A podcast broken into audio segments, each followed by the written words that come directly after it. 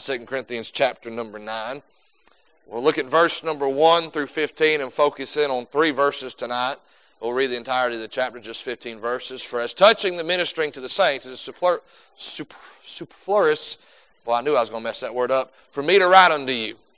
For I know the forwardness of your mind, for which I boast of you to them of Macedonia, that Achaia, which was ready a year ago, and with your zeal hath provoked very many.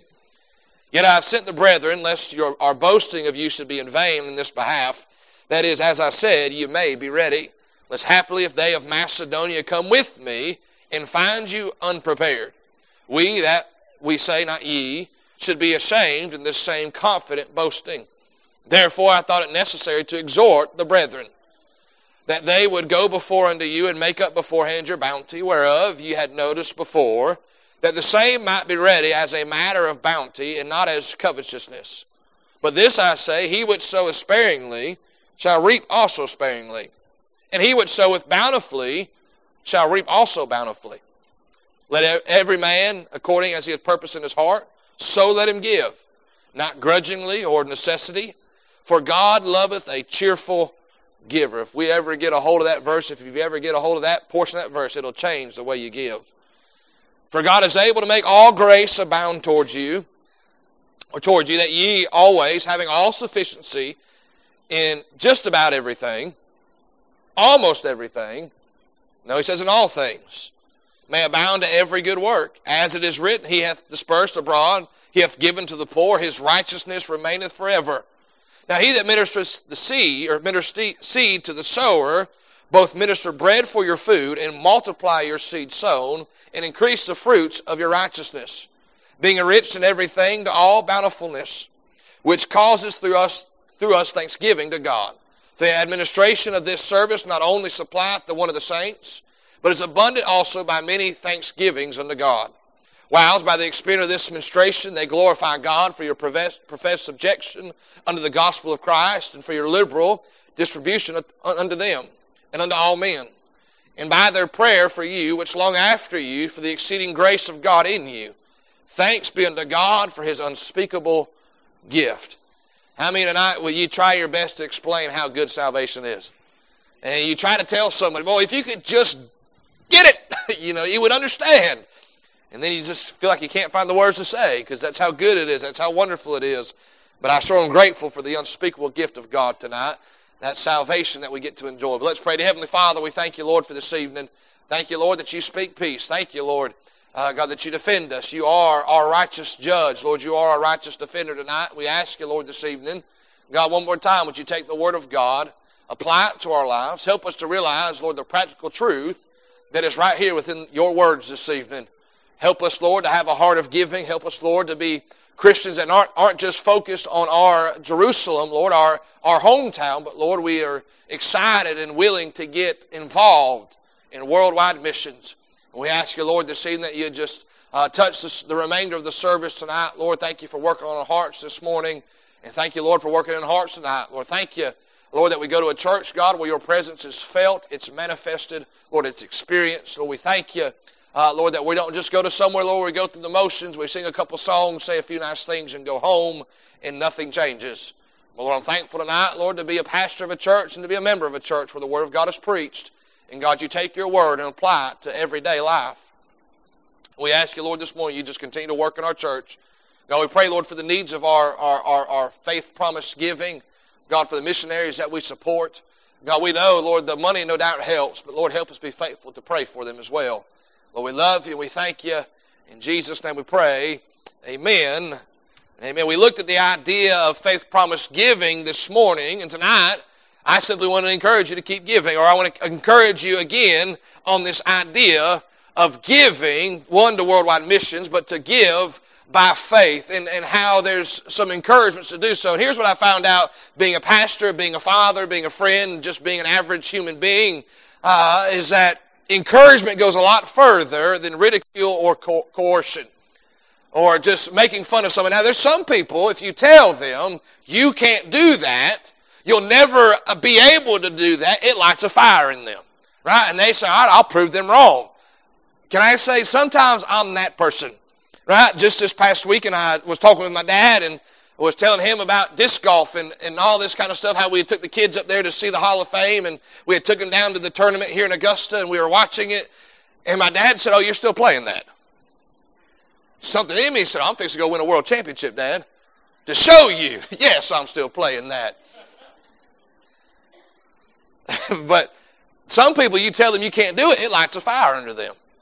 Some people, you tell them they can't do it, they agree with you and they don't do it.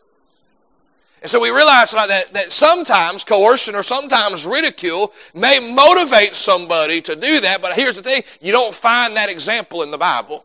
You don't find putting somebody down and, and, and, and, and, and, and pushing somebody down is how you lift them up and how you encourage them. In fact, Hebrews 10 24 says, And let us consider one another, provoke unto love and to good works. Can I say tonight, encouragement goes a whole lot farther than ridicule does. And tonight I, I could come down and I could ridicule you and, and coerce you if you're not giving and make you feel bad and, and pull at your heartstrings and, and, and put you into a corner and say, you have to give or you'll be a terrible Christian. Or we can look at the Word of God and see there's great encouragement when it comes to giving. There's a great encouragement to give. And there's a great encouragement because when you do give, there is rewards for it. There's blessings for it. There is wonderful things that you get when you give and you invest in the work of God. And so tonight, just for a few minutes, I know the time tonight, and I've enjoyed the service. We're going to look at three truths that'll encourage you to give tonight. Jordan said, yes. He had four this morning. He only got three tonight. Amen. But notice number one, what are some encouragements to give found here in, in 2 Corinthians chapter number 9? The first one is the reality of sowing and reaping. The reality of sowing and reaping, when I was in high school, I graduated eighth of my class. And I was, since I wasn't the valedictorian, since I wasn't the salutatorian, I didn't give the big fancy speeches that everybody, you know, prepares for. I was eighth, and so they gave me the benediction. I didn't know what that was. Somebody asked me the other day if I was going to give an invocation. I thought they said inoculation. I don't think so. I, I believe everybody has a choice in whether they get inoculated or not whether they get vaccinated or not. It's not what they were talking about. Invitation and inoculation are two completely different things. But I remember I was, I, I, stood before 362 fellow classmates, families on top of that at the James Brown Arena, probably easily 5,000 people to give the benediction. What it was, it was a short speech to encourage my classmates to go live life. I don't know what I was supposed to do, but I had this idea and I, come up that I was going to tell them the importance of sowing and reaping. I pulled out a few Bible verses and I wrote down my speech and I turned it into the, the uh, council we were supposed to turn it into, and I don't think they ever read it. Because when I stood up there, I went through my whole speech, read it, uh, standing in front of the biggest crowd I ever stood in front of. Right? Uh, and I'm not like I am tonight. I was scared to death and I was just going, reading upon line upon line and looking up every two seconds to make sure. And, and I was trying my best. And I read it word for word. And I remember getting done and I, I, I walked off from the podium and there was Miss McCrae. She was a counselor in our high school. And she said, bless your heart. That was so good. And I sat down in my seat. Well, I watched the video a few days later. and instead of speaking on the terms and the, the thought of sowing and reaping, I stood in front of all those thousands of people and said, You will sow what you reap. I did it backwards. the whole speech, all three minutes of it, I told them, You need to make sure that you reap correctly so you sow correctly.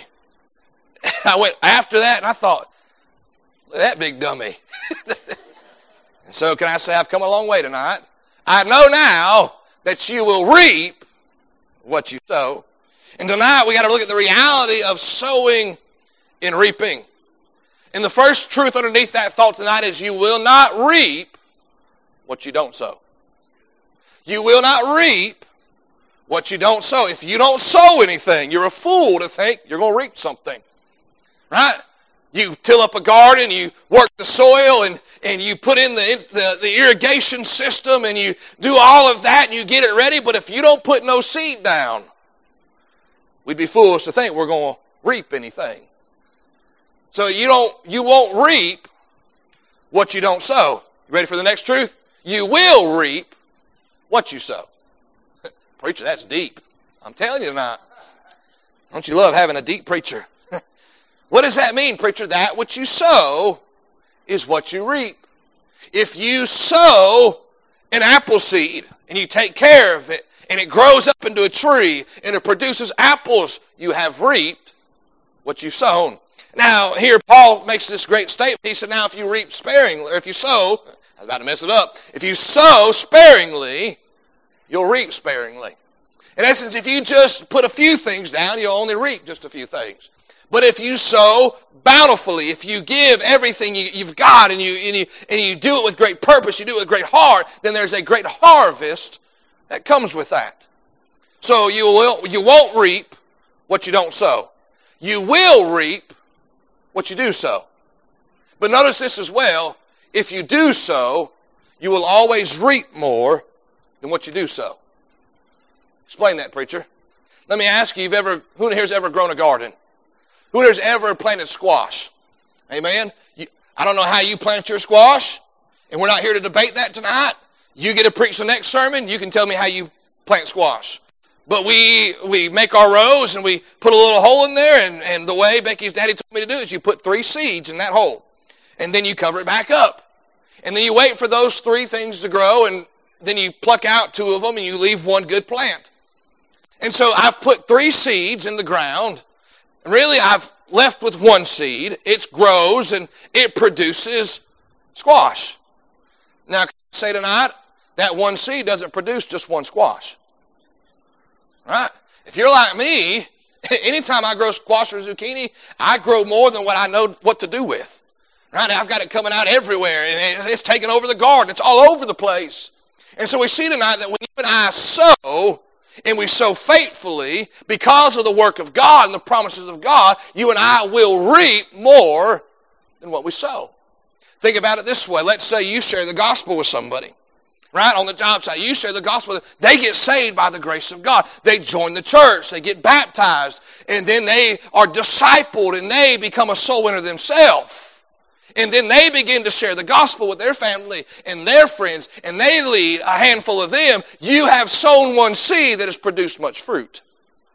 And so we see tonight that if there's a great encouragement to give because that gift, that which we give, that we sow in that one avenue, when God takes it, that's why the Bible said God gives the increase. Because if it was just me and you tonight, all we could reach is one person at one time, and that would be it. But when God allows me and you to reach one person, God can take that one person to reach multiples of people, and multiple people can hear the gospel, and multiple people can get saved, and therefore that is how it works. That's why God gives the increase. And so I'd encourage you now, you, you maybe you're saying to yourself, well, preacher, I would give, but it seems so insignificant. It seems so small. It seems like it's not going to make a difference. Can I encourage you to sow that which God has asked you to sow, and that way you might reap the increase that He's promised to you. And so we see tonight, number one, the reality of sowing and reaping. But notice number two, real giving is done cheerfully. Real giving is done cheerfully. Look at verse number seven. Every man, according as he has purposed in his heart, so let him give. Not grudgingly or of necessity, for God loveth a cheerful giver. Real giving is done cheerfully. Notice here it's on a personal level tonight. Look at verse number seven. Every man according as he purposed in his heart, according to what the preacher told him according to the amount that somebody else told him to give. No, it is a personal we have a personal relationship with God. And therefore, if you and I, on a personal level, go to God and say, God, how much would you have me to give? Lord, what would you want me to do? How would you want me to do it? If we're all different, we're all unique, then our answers, therefore, will be different. And so what God puts on your heart to give may not be the same amount as what God puts on somebody else's heart to give. Well, who's right, preacher? That, those who obey the Lord. And so we see tonight that it is on a personal level. But notice this, cheerful giving is the kind of giving that God desires and God wants out of our life. God loveth a cheerful giver. God loveth a cheerful giver. You say, well, preacher, I thought God loved the world. Well, he does. I thought, preacher, that God loves me and His love is eternal. It's everlasting. And so if I don't give out a cheerful heart, does God no longer love me? That's not what the verse is saying there. In essence, what the verse is saying is God loveth it. In essence, God desires you and I to understand the reality of giving, the promise of giving, the prescription of giving. And when we understand that, we will give with a cheerful heart. Well, what is that, preacher? First of all, real giving is not done with an I don't want to attitude. Look at verse number seven. He says, Every man according as he purpose in his heart, so let him give, not grudgingly. Not grudgingly. There's words that you just hear, and you can almost just see the emotion behind them. I can see a man, his face is in a frown, he's, his arms are crossed, and he's upset, and he, you can just read his body language. And there he is, he's just put his offering in the offering plate, and he ain't happy about none of it. Given grudgingly. Right? It's not done with an I don't want to attitude. And here's the thing I don't know where it came in, I don't know how it, it snuck into the church, but some people, that's their mentality. I don't want to, but I have to. And, I, and I'm going to because I don't want so and so mad at me. I don't want God mad at me. I don't want. I've heard it preached that if you don't give, you know, all four tires on your car are going to pop at one time. your refrigerator is going to break down. Your ceiling's going to fall in. The earth's going to open up. God's fixing to swallow you up if you don't give. Can I say tonight? Let me ask you, all you parents in here. You're, you're, let's get real honest tonight, all right? Your kids ever got on your nerves? Amen. Can I get a witness? Amen. Though they got on your nerves, did you quit feeding them dinner? Jordan shook his head, yes. Amen. No, even when my kids are disobedient, even when my kids don't obey me, and there's that time of discipline, there's that time of correction. As their father, I still love them. And I still want the best for them. Now, those, those issues got to be dealt with correctly. But just because they give me an attitude or they sass me doesn't mean I pack up their bags and kick them out of the house at the age of eight years old, 10 years old. And we work through those things, but I love them and I continue to take care of them. Can I say tonight, God desires you and I to give. Not so that you and I can see how great we are, but how great He is. Now, whether or not you give does not is not the requirement of whether or not God's going to love you. Why, why would God want us to give so we can see Him be faithful? So we can see Him take care of us. We were talking about at our house this afternoon, had Jacob and, Jacob and I about put made y'all a power couple combined your name together. Jacob and Caitlin at our house and going over marriage stuff with them. And I told them, I said, our, our budget makes sense in our house until you add our giving. Then it no longer makes sense. oh, it makes nowhere near sense. And yet, here I am tonight, blessed by God, haven't missed a meal if you can't tell. God is taking care of us. But we see not, but I don't give with an I don't want to attitude. I don't go and get my tithes and my offerings and my faith promises and say, you know what, I really don't want to do. Now, sometimes the devil, I mean, I'm the pastor and I'm the preacher, but sometimes the devil will say, boy, you know what you could do with that? You know how you could spend that? And it's not necessarily, it's not like he's like, hey, you know how much dope you could buy with that? You know how much fun you could have with your family with that?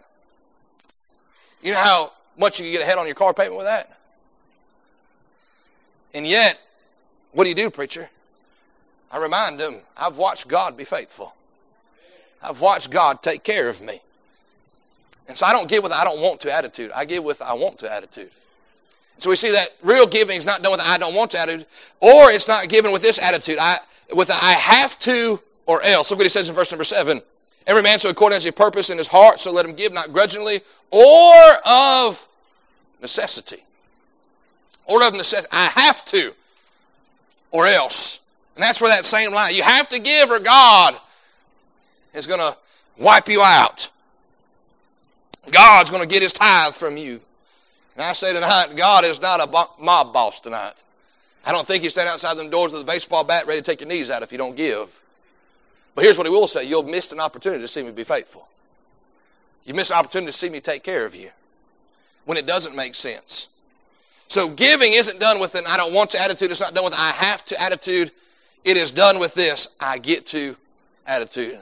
We have that saying around our house, and I've used it in some of my sermons. I don't have to, but I get to.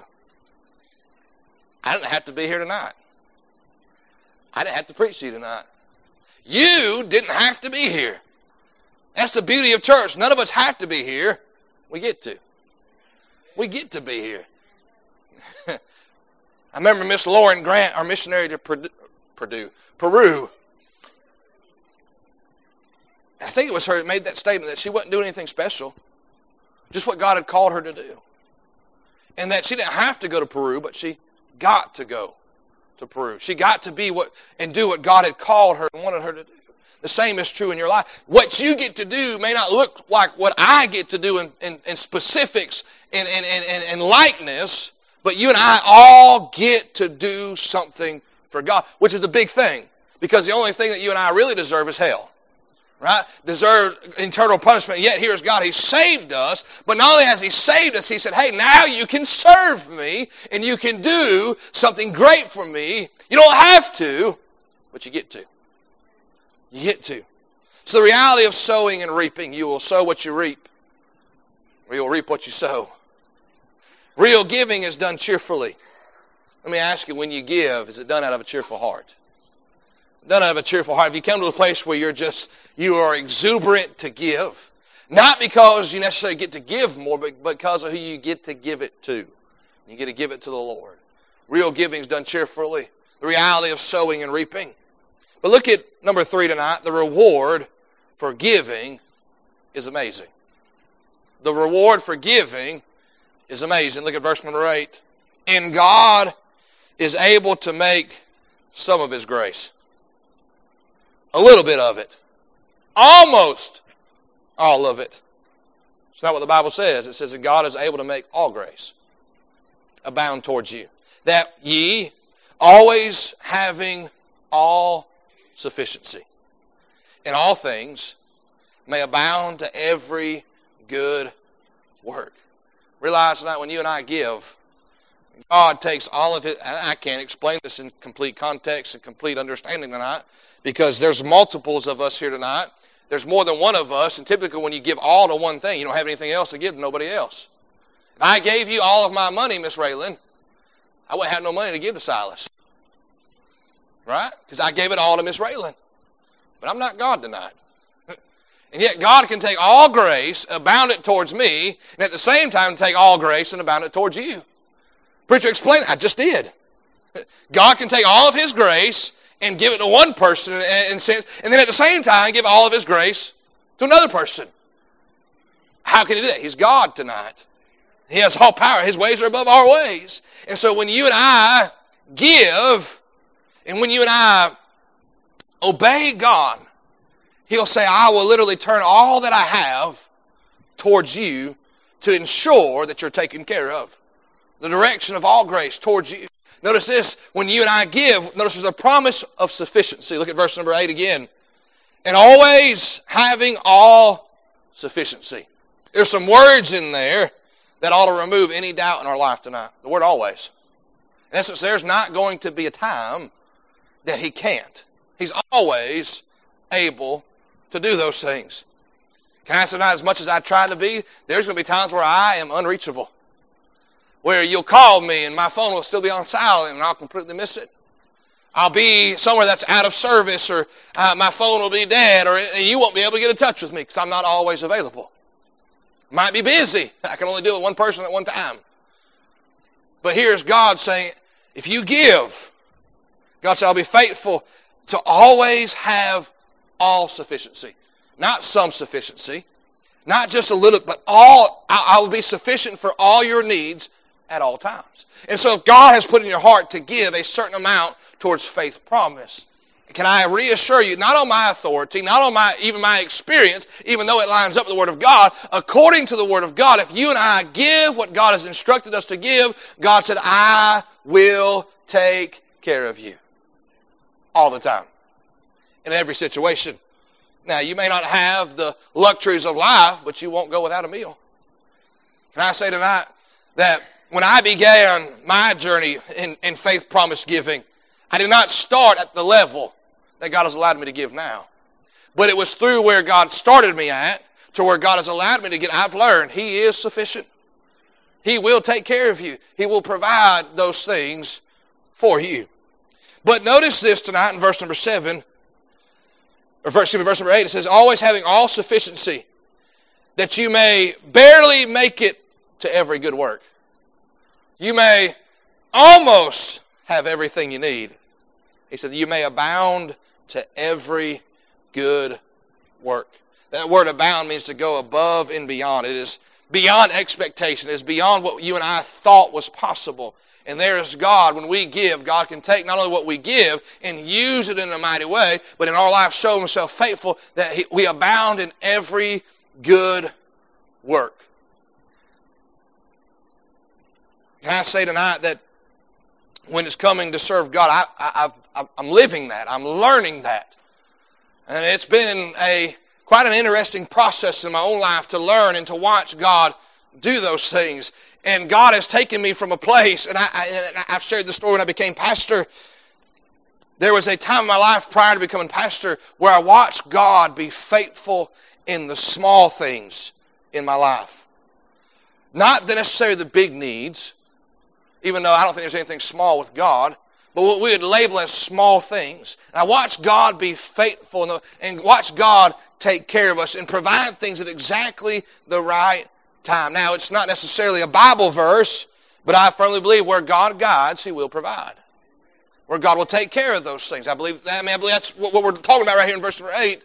And I've watched, and I, I've just done my best to follow after God and to listen to God and, and be obedient to what God has told me to do, whether it was buying somebody's lunch or whether it was, was increasing our faith promise giving, whether it was increasing our tithe and our offering. I've, and I just, all right, Lord, that's what you want me to do. That is what I'm willing to do. I've watched God take those small steps and I've learned that in those small steps, God does take care of everything. If God cares about the handles that I have on my cabinets in my house, and God is making sure, uh, making a way for, for my family to have those things in our house. I have no reason to doubt Him tonight that He's going to take care of His church. He's going to provide those things. And when you and I give, the first thing that say He's going to say is, you know, you know you can't make that. You know you can't do that by yourself. You know, if you give that, you won't be able to. And a lot of times we don't give out of the, uh, out of the fear of, of, of not God blessing. We get out of the fear of well, what if we don't have that? And what if we don't get to experience that? What if we don't get to have that certain thing that everybody else has? Can I encourage you not to give out of, uh, or not, not to let that hinder your giving, but rather give with this heart. Look what I get to invest in. Look what I get to be a part of. Look what I get to participate in. I get to help carry out the Great Commission. Not just in my Jerusalem, but in my Judea and my Samaria and my uttermost parts of the world. And God has allowed me to get in on something that doesn't just have physical returns now. It's a blessing to see the, the, the men and the families that God has allowed us to support over the years. I think about the Vandenherks in England who have started a church and God is training families out of there to go out. And you think about the Cook family in Italy who's doing that. You got the, uh, the Kesslers in Bulgaria who are doing the same thing, starting multiple churches. Brother Ben in Albania who's doing a great work and other men there. You get to see those things and you get to be a part of that. I meant to write it down, but I forgot to. And I don't, I can't think of the verse off the top of my head tonight. But you think, well, preacher, I, am not there. I, am just, I'm just giving a, a certain amount, a certain month. But the Bible says that what we give to, and the fruit of that is, uh, is it redounded to our account? Uh, I don't think it's rebounded, but it's redounded. In essence, it's as if we were there. It's as if we were in the same place, and God gives us the same reward because we're invested in that as well. So my encouragement tonight, I'm not going to beat you up over the head. I'm not going to grab you and put you in a corner and say, you better give, or else. But I will encourage you to give. Because there is a reality when it comes to sowing and reaping. If you sow, God will bless. And when you sow into the economy of God, so to speak, you'll always reap more than you sow. You can do it cheerfully. And you can see the rewards that come from real giving tonight. So like I am not going to beat you up tonight. But I would encourage you, if you're not, or if you are, to increase. And watch God be faithful in your life. Let's pray to Heavenly Father. We thank